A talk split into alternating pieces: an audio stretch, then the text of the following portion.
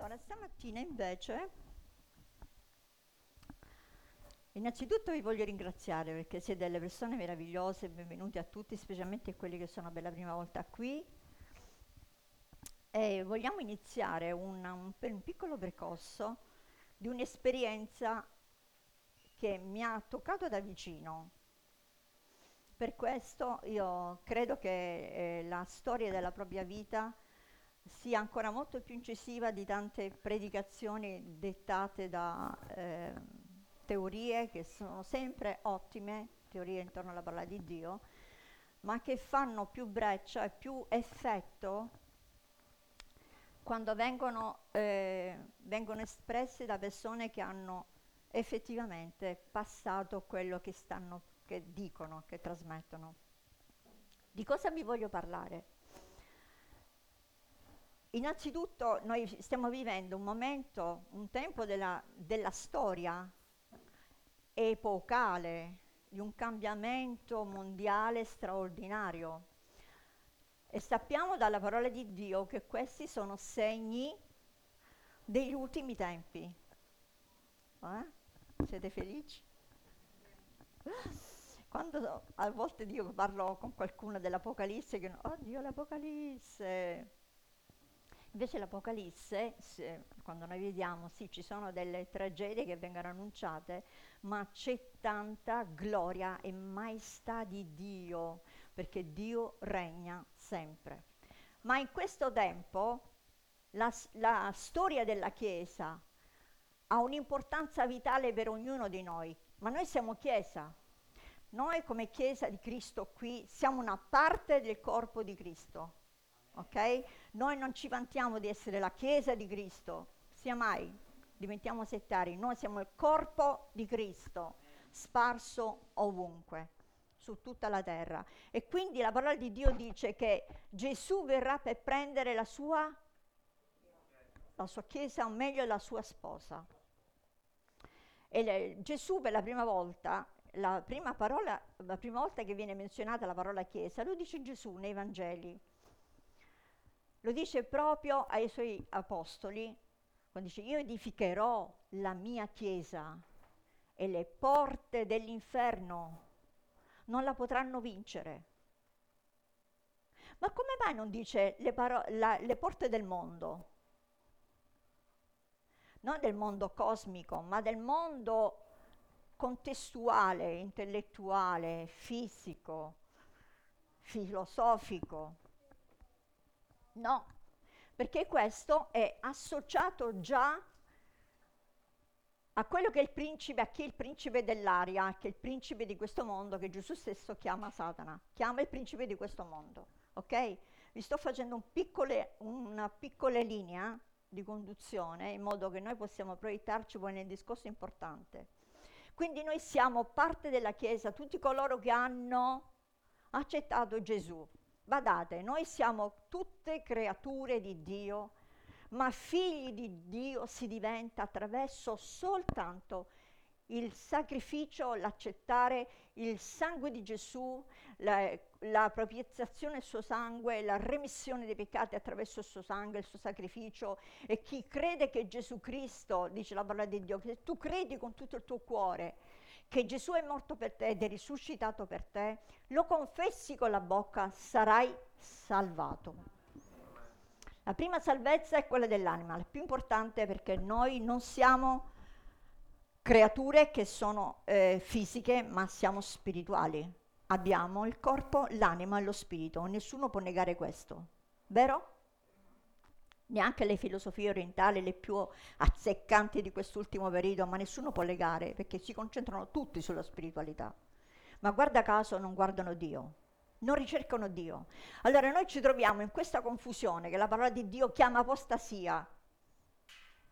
L'apostasia è un rinnegare ciò che è la fede vera ed è un sincretismo invece di varie filosofie e varie religioni, quello che sta avvenendo tutto quello che è intorno, tutto è Dio, una foglia è Dio, un albero è Dio. Tu sei Dio, morirai però ti puoi reincarnare e poi che Vivere, vivere, eccetera. Quindi noi sappiamo di questo. Guarda caso l'uomo non va mai a Dio direttamente. Come mai questo? Perché appunto c'è una guerra nei cieli, nei cieli, nei luoghi celesti. E noi dobbiamo sapere una cosa, noi siamo qui in pace, ma in effetti siamo in guerra. C'è una guerra dichiarata contro la Chiesa di Dio e contro i figli di Dio. Posso sentire un amen? Lo so che non è un amen edificante, però dobbiamo sapere che siamo in guerra, perché noi siamo cresciuti negli ultimi tempi nella bambagia evangelistica, che quando tu ti converti tutto diventa rose e fiori, ti andrà tutto bene, ma tutto. E se c'è qualcosa di fuori virgola, fuori virgola che non va bene, tu quasi ti arrabbi con Dio. Uh, c'è qualcosa nel mio Vangelo, nel mio Vangelo, che non quadra con quello che Dio mi ha detto. Ma la parola di Dio parla che proprio Gesù imparò l'ubbidienza al Padre dalle cose che soffrì.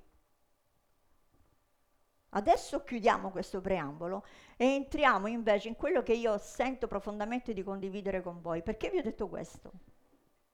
Allora, abbiamo parlato degli ultimi tempi e della guerra che c'è sempre stata, ma come non mai in quest'ultimo periodo il diavolo si scatena proprio sulla terra. Ascoltatemi, il diavolo non solo mira,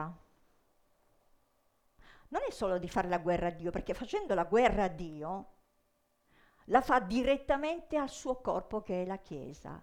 Quindi lui non è che se la prende tanto col mondo, tanto col mondo lui ci naviga, ci, cioè, ci vive, no? ci convive e sappiamo purtroppo le conseguenze di chi non conosce Dio, chi non vuole accettare Dio, come si butta nelle mani del diavolo e come e fa strage di tante cose, di tante situazioni, di tante famiglie, eccetera. Ma la, la, principale battaglia che il diavolo vuole fare è mirata contro i figli di Dio. Voi lo sapete, ogni volta che noi andiamo a aprire un discorso con qualcuno per evangelizzare qualcuno, ave- voi lo sapete l'idea, chi è che lo fa?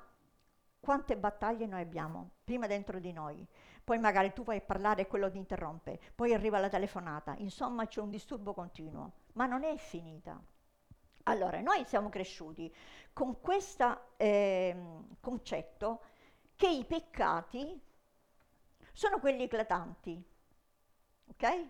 Adulterio, fornicazione, stregoneria, eh, maldicenza, eccetera, eccetera. Sappiamo, insomma, i più eclatanti eh, ruberie, insomma.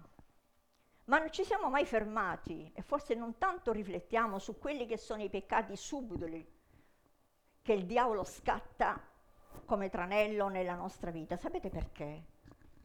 Perché il diavolo sa che se ti portasse su un piatto d'argento il peccato dell'adulterio o del ladrocinio, che in qualunque forma puoi anche evadere le tasse, ci sono tanti aspetti per tu puoi peccare in questo ambito, però o in, insomma un, un, peccato veramente eclatante, tu sì che sei figlio di Dio, non lo accetti. Ok? Perché sai che la parola di Dio ti proibisce questo, la, la coscienza dello Spirito Santo te lo trasmette. Allora, io dico come mai non siamo cresciuti in questa ultima sfera di tempo un po' rammolliti? Questa è stata una tattica veramente diabolica e passa dalla mia vita.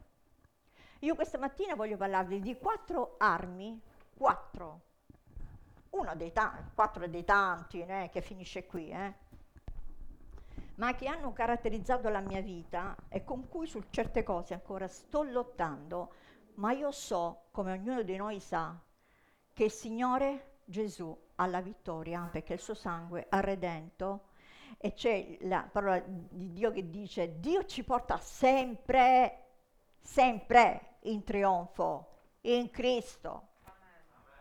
Quindi ci porta in trionfo in Cristo. Quattro armi contro di me e credo, io ho combattuto per dirvi questo, eh, ho combattuto tanto in questi giorni, perché sinceramente credevo che non azzeccasse nulla Ma siccome io sempre discuto un po' con lo Spirito Santo, dico, Signore, mi puoi dare un'altra alternativa? Non so, qualcosa che possa... Eh, ma zero, zero, zero.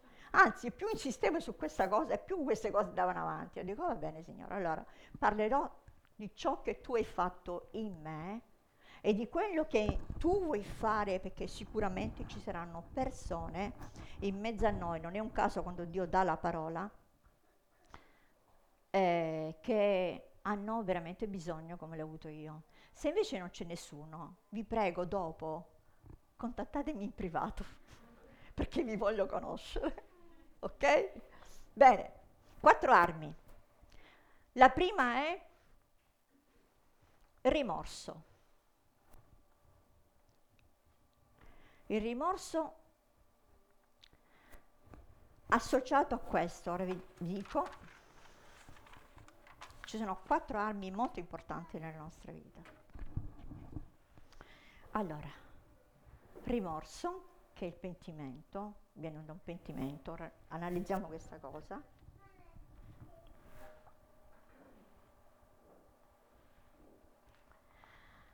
E sono facce di una stessa medaglia, rimorso e rimpianti. Sono parte di una stessa medaglia ok? Rimorsi e rimpianti. Poi troviamo la pigrizia e la timidezza. Ora, questi qua hanno dei genitori, un genitore, due, padre e madre. Il primo è l'orgoglio, che genera questi peccati, ora andiamo a scoprire perché. E il secondo è la menzogna. Quindi il padre è l'orgoglio e la mamma è la menzogna. Allora io mi sono trovata in questi, in questi contesti di sentimenti fallocchi, fasulli, che hanno caratterizzato e tormentato, io oso dire tormentato, la mia vita. Rimorso. Il rimorso cos'è? Vogliamo proiettare la definizione del rimorso? Vedete qui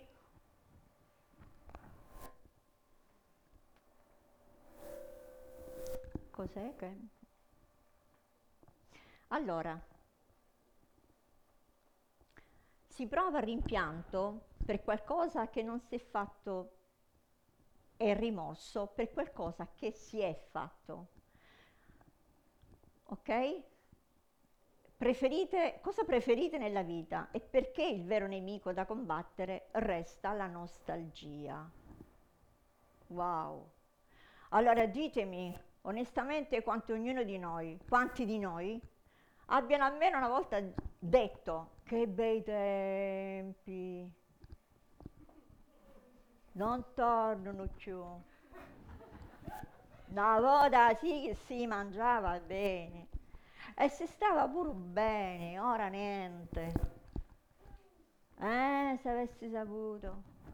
Questa è una, diciamo, superficiale, leggera. E su questo abbiamo l'Ecclesiaste che dice, chi dice questo non ha senno, perché tu non puoi rimproverare che i giorni di, di adesso eh, i giorni di prima sono migliori di adesso. Forse no, no, no. C'è qualcosa che stona. Perché? Perché qualora anche fosse vero, chi è in Cristo acquisisce una sicurezza e una novità di vita che va da sé. Oggi è un giorno che Dio ha fatto e come è stato detto prima, grazie a Dio perché il Signore fino ad oggi ci ha soccorso quindi ci ha soccorso ieri, ci, soccor- ci soccorre oggi e ci soccorrerà dopo. Allora, entriamo nei dettagli. Perché dico questo? Perché allora, il rimorso viene quando tu hai fatto qualche cosa e a me è successo di aver fatto o detto delle cose contro qualcuno, contro qualche situazione e mi sarei mangiata la lingua ma ormai era fatta la frittata. E questo, specialmente che cosa causa questa difficoltà? A digerire quello che tu hai mangiato in quel momento, hai masticato amaro. A volte non hai la possibilità di chiedere perdono. Perché per- se l'hai fatto verso qualche persona che non c'è più specialmente, è molto difficile. E quindi co- cosa succede? Cos'è questo? è un sentimento dell'anima, una emozione che se non è controllata dallo Spirito Santo, ora vediamo come, porterà logorio e tormento nella persona e molte persone vanno dal psicologo, si fanno analizzare perché vivono di questi pesi emozionali. È chiaro? Mentre il rimpianto è quella, diciamo, quel sentimento, quella emozione, quella profondità, quella convinzione in cui tu dici almeno una volta nella vita, mamma mia, l'avessi fatto quella cosa lì, adesso il treno non passa più. Se io avessi fatto quella specie, proprio quel, quel, quell'affare, se non avessi lasciato andare quel ragazzo o quella ragazza, se avessi curato meglio quell'aspetto, diciamo, sentimentale anche con la persona che in quel momento stava al mio fianco, se avessi non avessi fatto, se, se, se, se, infatti queste due definizioni mettono sempre il se davanti. Se io non avessi, e se io avessi fatto, eccetera, eccetera, eccetera. Fin qui, finché vengono questi pensieri e queste emozioni, d'accordo? Perché noi abbiamo, dice la parola di Dio, abbiamo un avvocato, anche se noi abbiamo sbagliato, noi abbiamo un avvocato, che non è Catherine Labate, con tutto rispetto, ma noi abbiamo un avvocato presso il Padre che è Gesù Cristo, che ci difende. Perché qui cominciano i sensi di colpa. Giusto? Cominciano i sensi di colpa. Io ho intitolato questa predicazione, scusate, a volte tornano. Perché se noi riusciamo a controllare questi due aspetti dell'anima, ogni, che, ogni volta che ritornano, se riusciamo a controllare attraverso lo Spirito Santo l'umi, l'umiltà del cuore, noi dobbiamo capire a chi andare. Quando abbiamo questi momenti, da chi vai? Perché tornano. Tornano. Possono tornare a... Tu vedi un sorriso di qualcuno, vedi una scena e ti ricorda qualcosa, eccetera adesso nel, mo- nel mondo in cui noi stiamo vivendo, noi queste cose dobbiamo decidere di lasciarle. Ragazzi, parlo sul serio, perché sono queste caratteristiche emozionali che rovinano la nostra vita spirituale. Sono come un tarlo, tu non lo vedi, ma quello ci lavora perché non l'hai mai lasciato e abbandonato. Ok?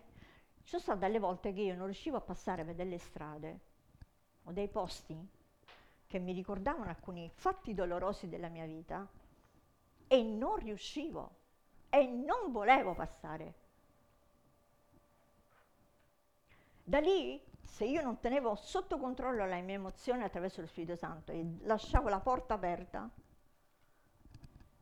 fluiva un mondo di emozioni sbagliate. Quindi noi, credo che molti di noi si possano trovare in questi, vi, vi ripeto, può darsi che sia stato solo io, ma se qualcuno di voi ha queste caratteristiche, si ritrova in questo, questa è la mattinata giusta per mettere a posto la nostra vita. È sincero quello che vi dico, perché ha avuto un peso nella mia vita. Avete mai visto voi qualcuno che ha un elastico qui, va cam- verso le, le, la porta per poter uscire e non può perché quell'elastico torna indietro perché non se l'è cacciato. Questo è il giorno in cui noi dobbiamo lasciare queste fallocche emotività. Perché questa è un laccio per i credenti, lo è, per me lo è stato. Allora perché perdere tanto tempo? Quando ci sono delle cose che noi non, che conosciamo noi e gli altri non lo conoscono, se tu hai la possibilità, vai subito da qualcuno che è spirituale, che una persona ti possa consigliare per confessare per liberarti, perché sapete la confessione libera, libera, perché non c'è l'orgoglio.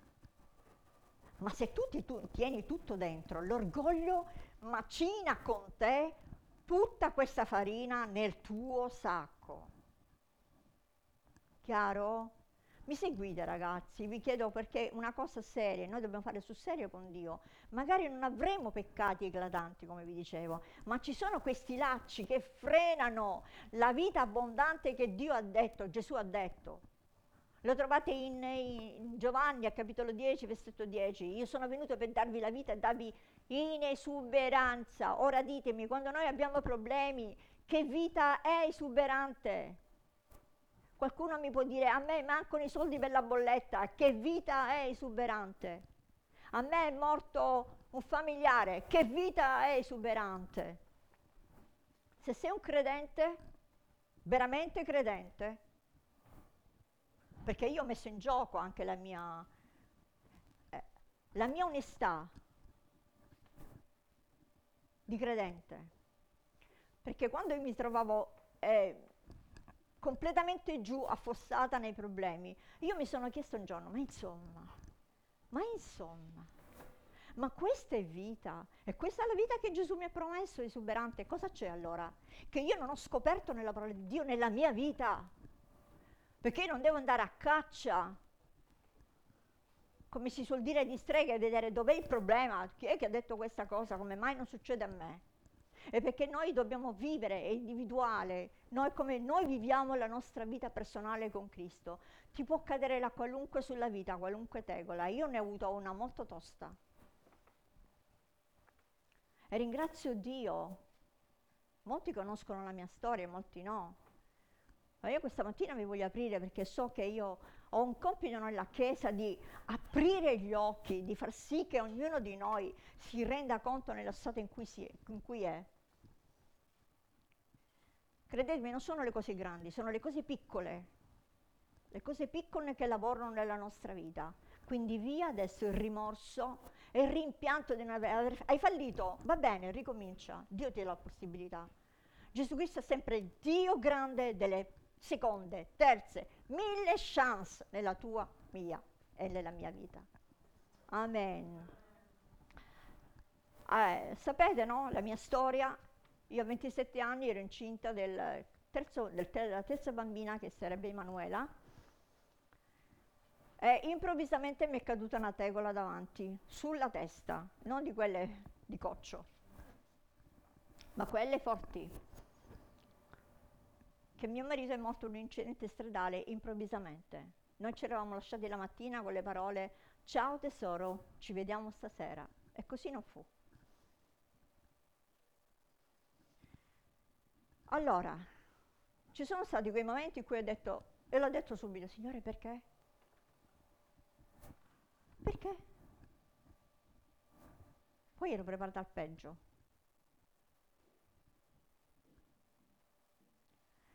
Ma il Signore è stato così forte, io vi posso dire una cosa, ve lo testimonio davanti a Dio e davanti alla Chiesa, io non ho mai visto lo, la presenza, sentito forte la presenza quasi fisica di Dio sulla terra nella mia vita, nella mia famiglia.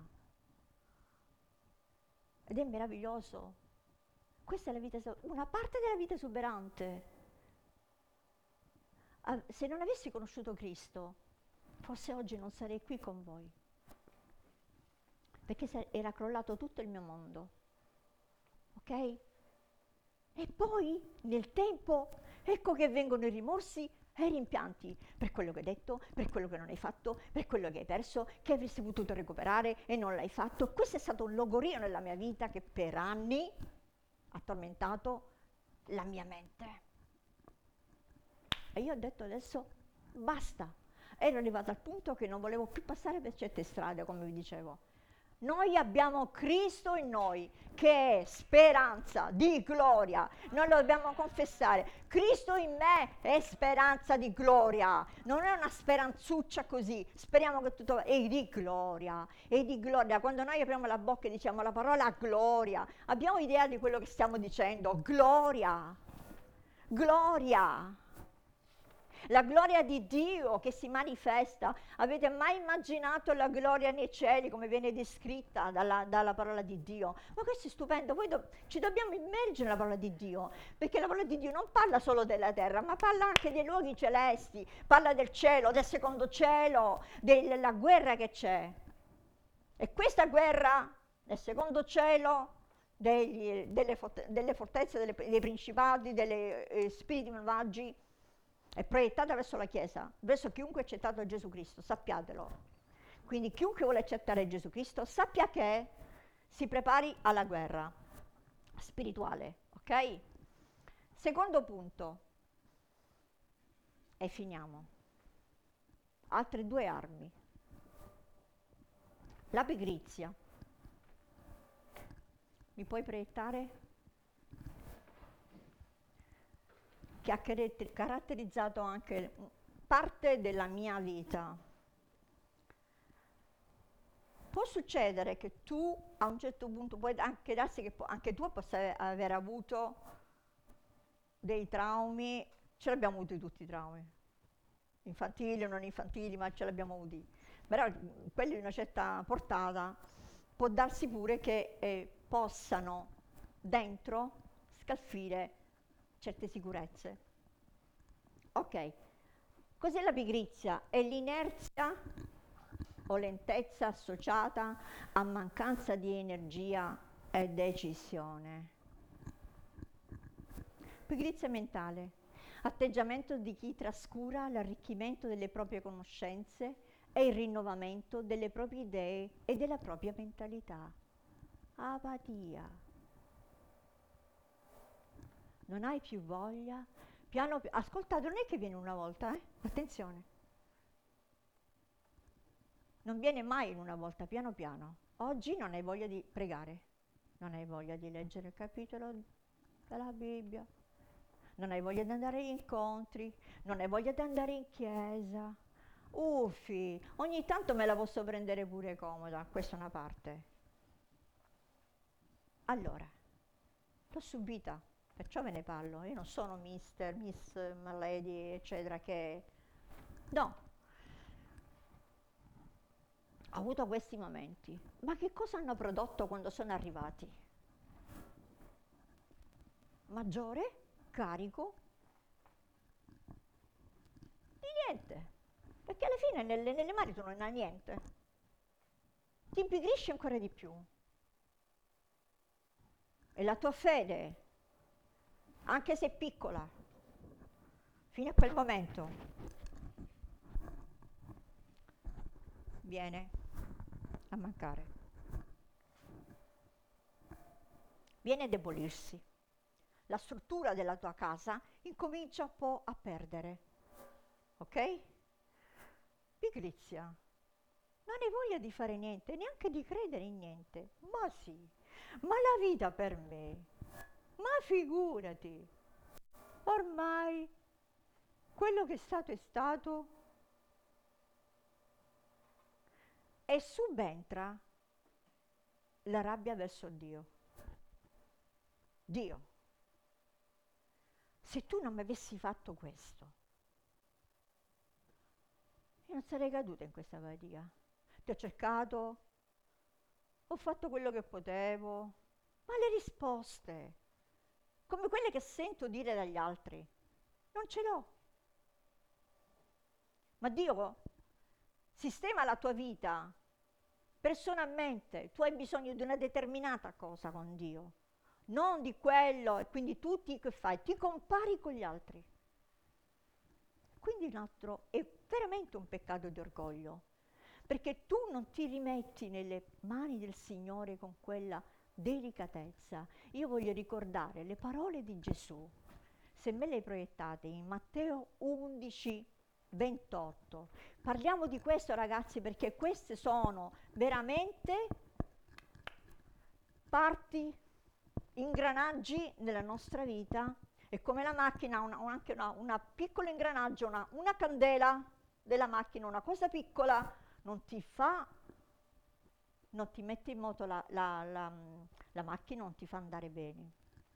Non la puoi utilizzare. Venite a me, voi tutti che siete affaticati e oppressi, e io, io vi darò riposo. Quindi la Chiesa ha bisogno di riposo. Noi abbiamo bisogno di riposo. Però il verso continua, anche se non è stato proiettato. Prendete su di me il mio gioco. Gio, non gioco con la C, gioco. Ed era quell'affare che si mettevano ai buoi per poter arare e con la testa in giù. E imparate da me, il mio gioco è dolce il mio carico è leggero. Imparate da me perché io sono umile e mansueto di cuore e voi troverete riposo alle anime vostre. Quindi è un, è un lavoro, è un lavoro certosino dello Spirito Santo in noi, ogni giorno. Ogni giorno noi ci veniamo a scontrare con queste realtà. Ragazzi, è il momento di fare sul serio con Dio. Io so che noi, mo, eh, io eh, sono stata tormentata per anni da questo. Quindi, quarta arma con cui il diavolo viene verso di te, la tiepidezza. Io sono stata tiepida, né caldo né freddo, un po' dentro, un po' fuori. Ma tanto mi tenevo bene, vede l'ha detto, ti tieni dai due rami, stai bene. Con Cristo non è così, devi fare la decisione. Gesù ha detto che noi, lui, chi vuole venire dietro di me, rinunzi a se stesso, prenda la sua croce. La sua croce.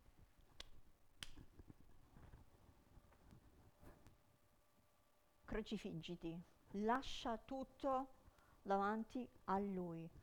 Meglio entrare senza una mano, senza un piede che ti fa peccare qualche cosa. Gesù ha dato questa bellissima metafora, piuttosto che in, non entrare nel regno di Dio. La tepidezza è un inganno incredibile. Voi non ce ne rendete conto.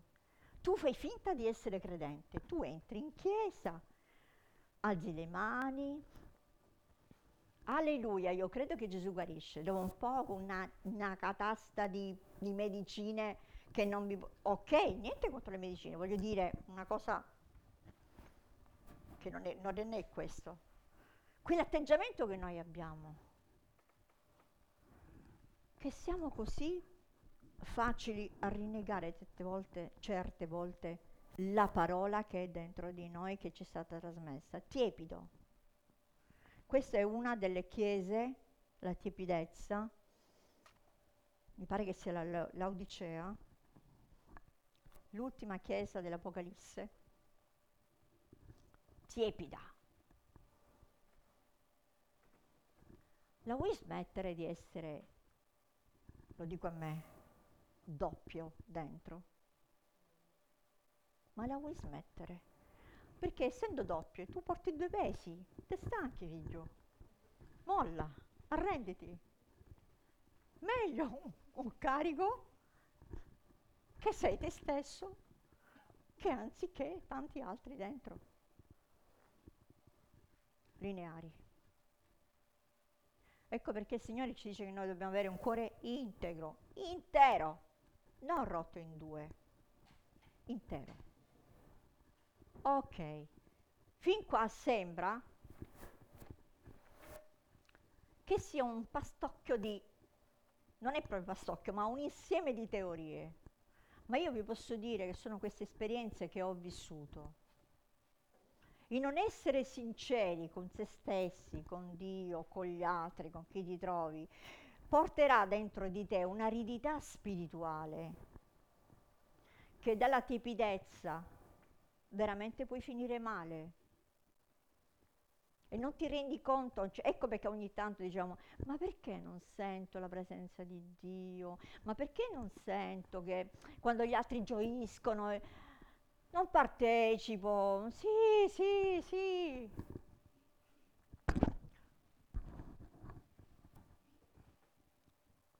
Oppure ti viene dato dalla parola di Dio una profezia diretta, qualcuno che parla per te, da parte di Dio, parole di conoscenza, parole di sapienza, di esortazione. In quel momento ok. Quindi se ci sono questi segnali, carissima Chiesa, ci dobbiamo alzare nello spirito, perché sono campanelli di allarme, i tempi stanno stringendo. Vogliamo leggere Efesini al capitolo 5? Proiettiamo questo e chiudiamo.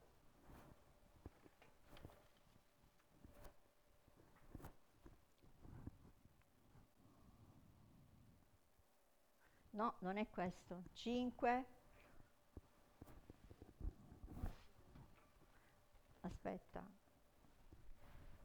scusate un attimo, 5, 13, 16, 13, 16. Vabbè, se non ce l'avete, posso dirlo io.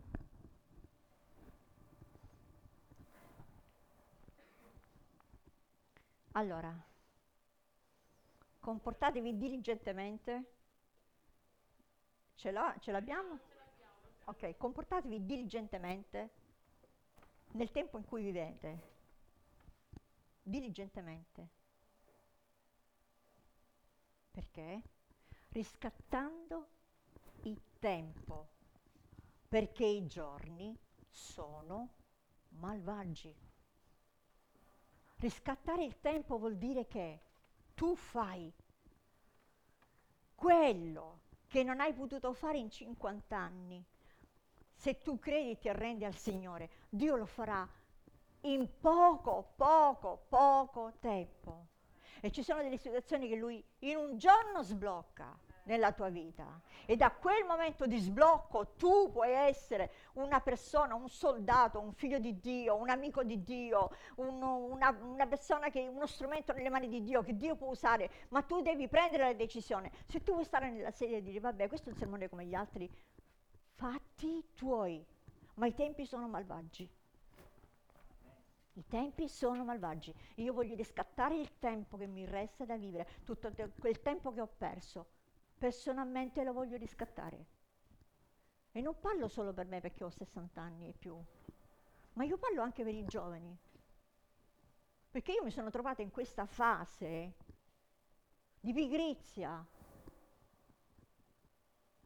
di così di freddezza, un po' di inezia, tiepidezza. Ma tanto, su giovane, ancora non dai una vita davanti, ho tempo da fare con Dio. No, no. Prendi adesso perché il tempo con cui tu ti metti nelle mani del Signore è così prezioso. La parola di Dio è piena di esortazione ai giovani, che hanno la forza e che Dio può usare in maniera potente e quindi tutta la loro vita, la, la, Bibbia è ricca di storie di giovani, di persone giovani, di re giovani, di profeti giovani che Dio ha usato potentemente tutta la vita. È una, è una cosa stupenda, è meraviglioso offrire la propria gioventù, proprio, la propria forza, i propri talenti, ora, ora. E io credo che questo è un passo questa mattina. Tu che vivi nell'ipocrisia, ci sono vissuta io.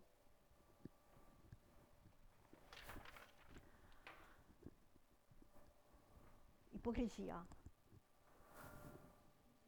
Tante volte noi non siamo sinceri anche con gli altri. È vero questo? Oh, è successo anche solo a me. Ti do la pace di Dio. Sì, sì, sì. Oppure, oppure nel tuo cuore sai che comunque, sì, quello che è stato detto è buono, però tu non lo metti in pratica, perché hai deciso di non metterlo in pratica, perché sei tiepido, pigro. È tempo di buttare questo, ragazzi. Io credo che i tempi stanno stringendo. Non dobbiamo andare in cerca di grandi peccati, perché questa è la tattica del diavolo, questo. Ma figurati, guarda che bella chiesa, non succede niente, tutto bello, tutto a posto, tutto carino, tutti servizievoli. Ma il, il lavoro subito del diavolo è nella mente, è nei nostri cuori e ci rega l'infelicità. Qualunque cosa che noi abbiamo lo dobbiamo veramente dare pienamente al Signore, senza riserva. Ed è una cosa che si capisce solo chi Capisce solo questo chi vuole veramente prendere una decisione e preso una decisione per Cristo. Perché la parola di Dio parla chiaro. Eh, voi non potete raccontare queste cose a chi non, non, non, non ha Cristo, diranno che siete pazzi, siete sbullati. Invece, perché parlate di cose spirituali. E quindi la esortazione è mia per ognuno di noi. Ragazzi, smuoviamoci dalle nostre sedie io quello che vi, veramente lo sento dal cuore di dirvi, è tempo di agire. Puoi perdere tempo, dipende ognuno di noi, dice che noi, ognuno di noi avrà la ricompensa di Dio. Non è detto che tu perda la, la, la salvezza, non, non sta parlando di questo. Perché nel momento che tu accetti Cristo, veramente fai, davvero puoi camminare con Cristo. Non è questo il problema, è la ricompensa. Io voglio veramente stare in quella ricompensa che Dio ha progettato per me. Che un giorno parleremo delle ricompense, non è questo il tema. Ma io vi chiedo, adesso ci alziamo, con quell'attitudine davvero di essere sinceri, sinceri.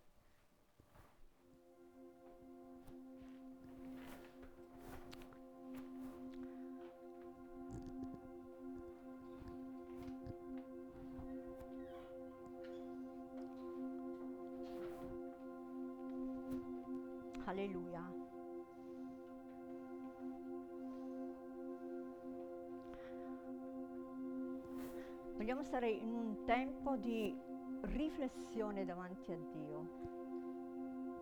I tempi sono malvagi. Malvagi. E questo è il tempo della Chiesa le porte dell'inferno non la potranno vincere, non ti potrà vincere l'inferno. Le porte della tua vita non le potrà toccare se tu sei sotto il sangue di Gesù. No. Quando noi sent- abbiamo sentito tante volte sentiamo spesso di rinunciare, di crocifiggere la nostra carne, queste sono soltanto quattro armi che vi ho elencato, ma ce ne sono un'infinità. Sono quelle che hanno toccato profondamente la mia vita.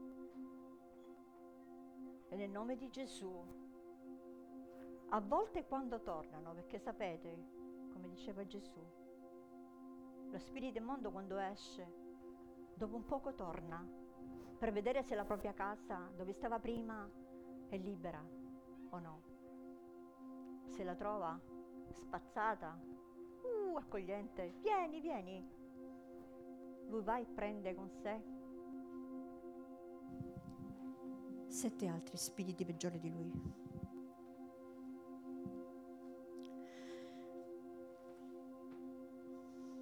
Io ho fatto questa rappresentazione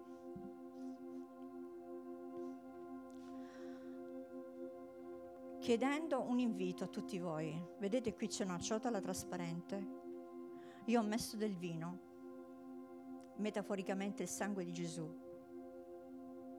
Il sangue di Gesù che è stato sparso per noi, per la purificazione. Io chiedo, questa è una cosa vostra, mia, personale. Chiunque vuole buttare dentro metaforicamente le proprie mani, tuffarsi, lavarsi nel sangue dell'agnello, elencando i propri limiti, i propri peccati. Quel laccio che fino a questo momento ti ha tenuto fino a farti diventare insensibile nella fede, senza zelo, senza determinazione, con zavorre. Non devi aspettare di peccare in un modo eclatante. Basta già questo, perché non senti la presenza di Dio. Stai sbagliando, stiamo sbagliando. Io veramente voglio mettere questo. Allora facciamo così, prendiamo un tempo di riflessione, chiudiamo i nostri occhi. Chi sente può stendere la propria mano verso questo grande calice sangue di Gesù che rappresenta e dichiarare la propria resa la richiesta di perdono di questo tempo sciupato davanti a Dio.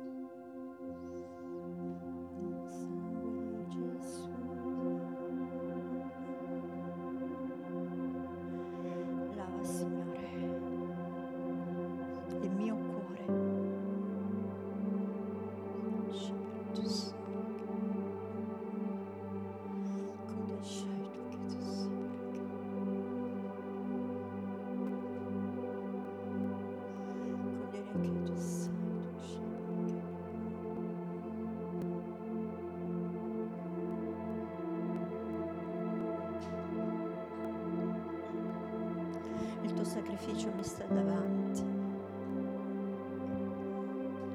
Per ricordarmi che tu mi hai dato una vita da vivere in abbondanza, con tutte le sofferenze che ci possono stare. Ma qui c'è la tua pace, qui c'è il tuo riposo, Signore. Qui c'è il tuo perdono.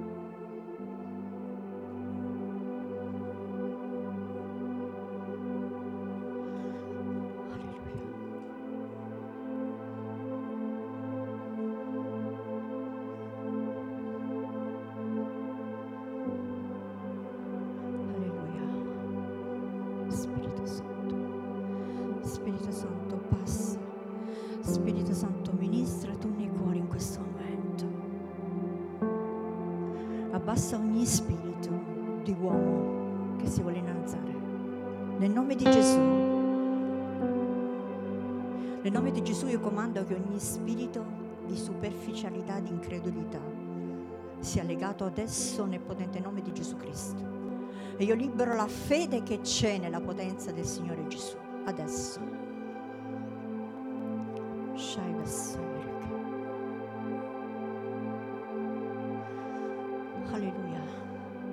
Signore, davanti a queste rappresentazioni noi ti chiediamo perdono.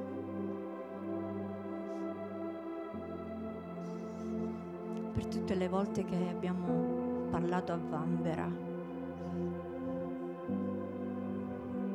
che non ci siamo amati o protetti l'uno con l'altro.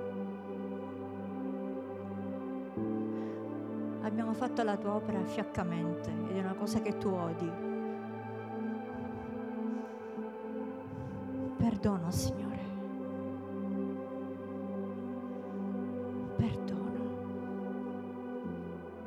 Viva questa fede, Signore, che domenica dopo domenica ci viene riproposta, riaccesa, Signore.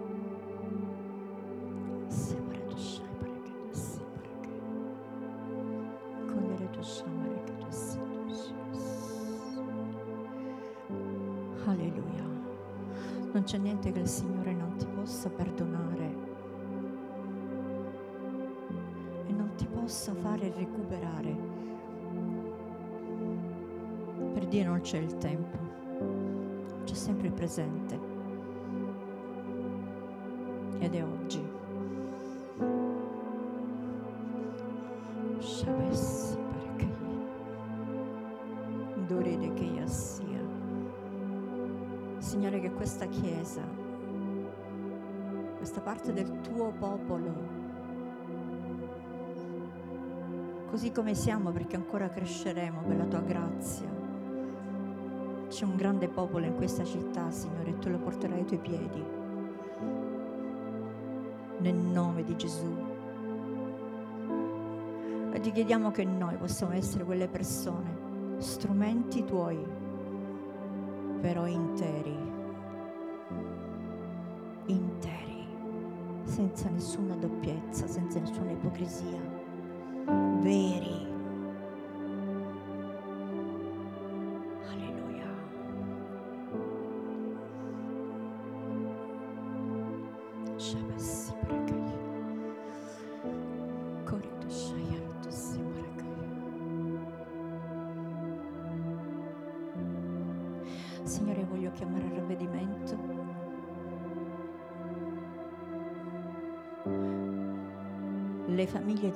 persone che sono qui presenti, che ancora non sono convertite, nel nome di Gesù, nell'autorità di Gesù Cristo.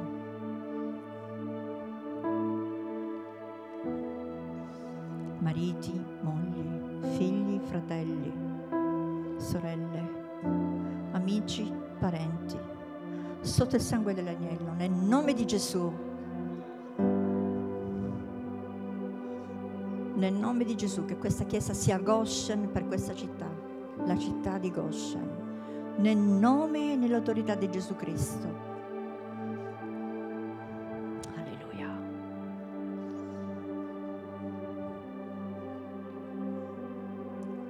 Guarigione, Signore. Guarisci i nostri cuori che ne abbiamo tanto bisogno, Signore. Shaya Saira Kendere Kemeshaya Ratassia da Kandera Toshaya. Konda Shaya Rudisima Rakaya. Sedere da Shandara Kerivaragana Sita Rakayash. Chiedere da Shama. Noemi c'è una, una parola per te, per la tua famiglia. Troverai a poco tempo persone della tua famiglia a correre ai piedi di Cristo come non mai.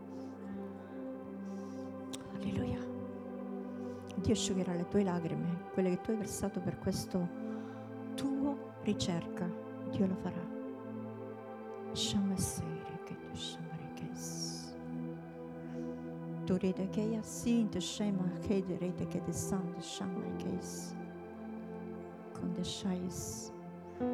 Alleluia. Giulia, sento una parola anche da parte di Dio per te. Dio ti chiede di arrendere completamente la tua vita, di cominciare a confessare le tue emozioni sbagliate, perché da qui comincia un processo di guarigione per te e toccherà la tua famiglia, del cambiamento che tu farai attraverso il sangue di Gesù. Io proclamo su di te la benedizione di Dio aperta, nel nome di Gesù. Nel nome di Gesù. Signore, so che tu tocchi questi giovani. Ti prego per Andrea, Signore, per la sua vita. Signore, tu l'hai tirato fuori da un buio, ma tu sei la luce. E in te non ci sono tenebre alcune. Dio ti farà delle cose straordinarie, aprirà delle strade per te, Andrea. Tu troverai tutto quello che hai perso dall'affetto, dai sentimenti, Dio guarirà pienamente il tuo cuore. Ti farà conquistare delle aree di cui tu stai ancora pregando, stai aspettando. Nel sangue e nell'autorità di Gesù, se tu rimani sottomesso, Dio opererà nella tua vita in maniera straordinaria.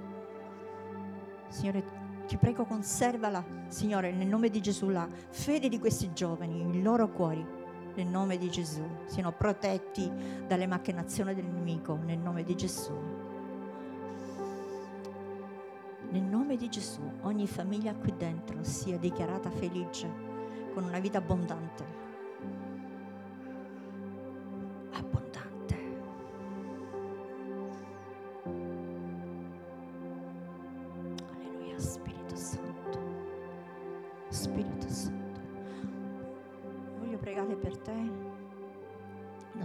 Chiami, ma so che il Signore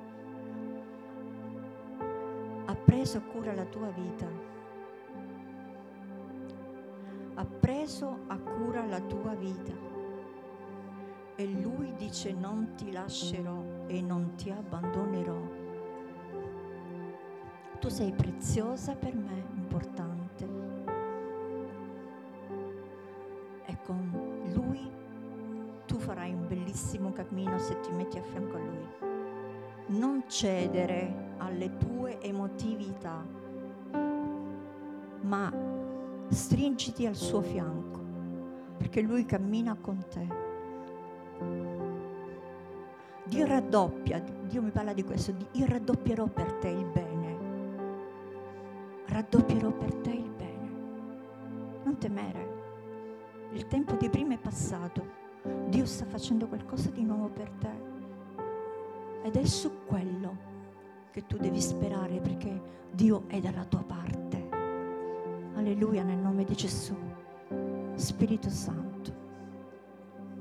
Spirito Santo. Signore, io ti prego anche per le persone che sono in fondo. Spirito Santo. Signore, tu dai la pienezza dello Spirito Santo a quanti te lo cercano. E oggi hai deciso di smontare e fare pezzo pezzo la nostra vita passata per ricostruire il nuovo. Tu non spezzi le cose per romperle.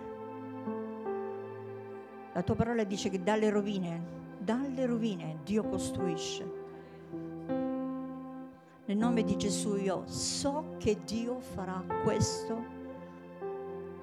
in fondo a queste persone, là in fondo. Dio toccherà in maniera specifica alcuni settori della vostra vita, cominciare dalla vostra mente, a guarire, a benedire, ad apportare benedizione, così voi non avrete proprio motivo di dubitare della parola di Dio, della grandezza della potenza di Dio, perché il regno di Dio non consiste in parole, consiste in potenza, nel nome di Gesù, nel nome di Gesù, alleluia, alleluia, Spirito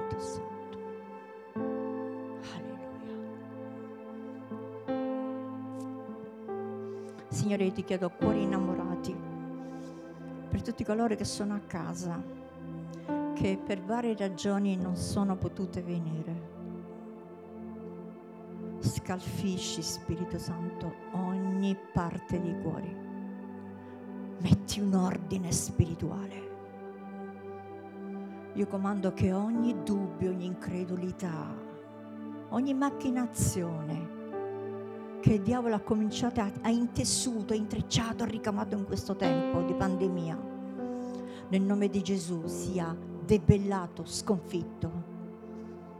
Sia lavato col sangue dell'agnello ogni peccato nel nome di Gesù. Che ogni cuore si arrenda a Cristo Gesù, a quello che Lui ha fatto per noi.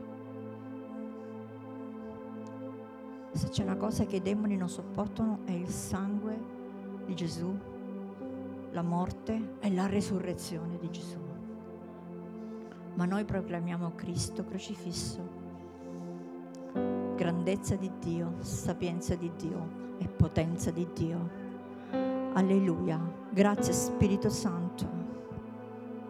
Perché la tua compagnia non ci lascia, non ci abbandona, ma nel nome di Gesù io dichiaro che sia sigillato questo messaggio oggi. Sigillato col sangue dell'agnello. In questo momento, nel nome di Gesù, che nessuno torni indietro a rifare le cose di prima. Nel nome di Gesù, chi si è impegnato qui, si è impegnato davanti al Signore e Lui prende cura di questo.